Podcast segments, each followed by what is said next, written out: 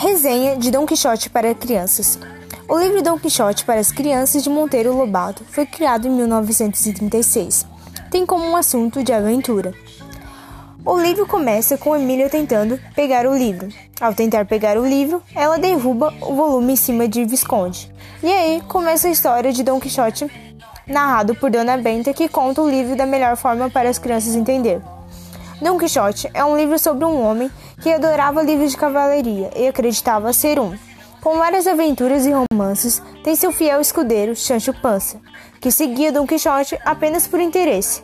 Tinha sua amada, Dulcinea, que era, segundo ele, sua rainha. O livro todo é narrado por Dona Menta.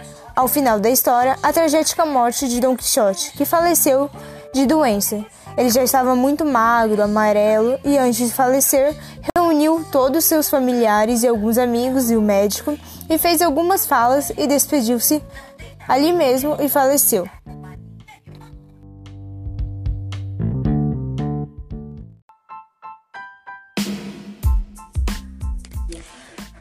Olá, pessoal! Bom dia, boa tarde, boa noite para todos os nossos ouvintes. E hoje iremos fazer um podcast sobre nossa cultura e tradições em família.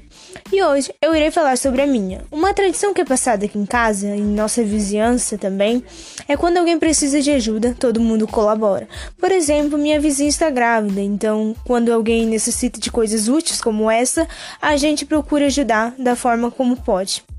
Na minha família não temos muitas tradições, porém valorizamos muito o amor e a união.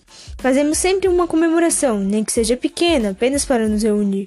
Adoramos tomar chimarrão e beber uma, então nem se fala. É passado por geração por geração as coisas de valores sentimentais. Então, pessoal, foi isso hoje. Até a próxima!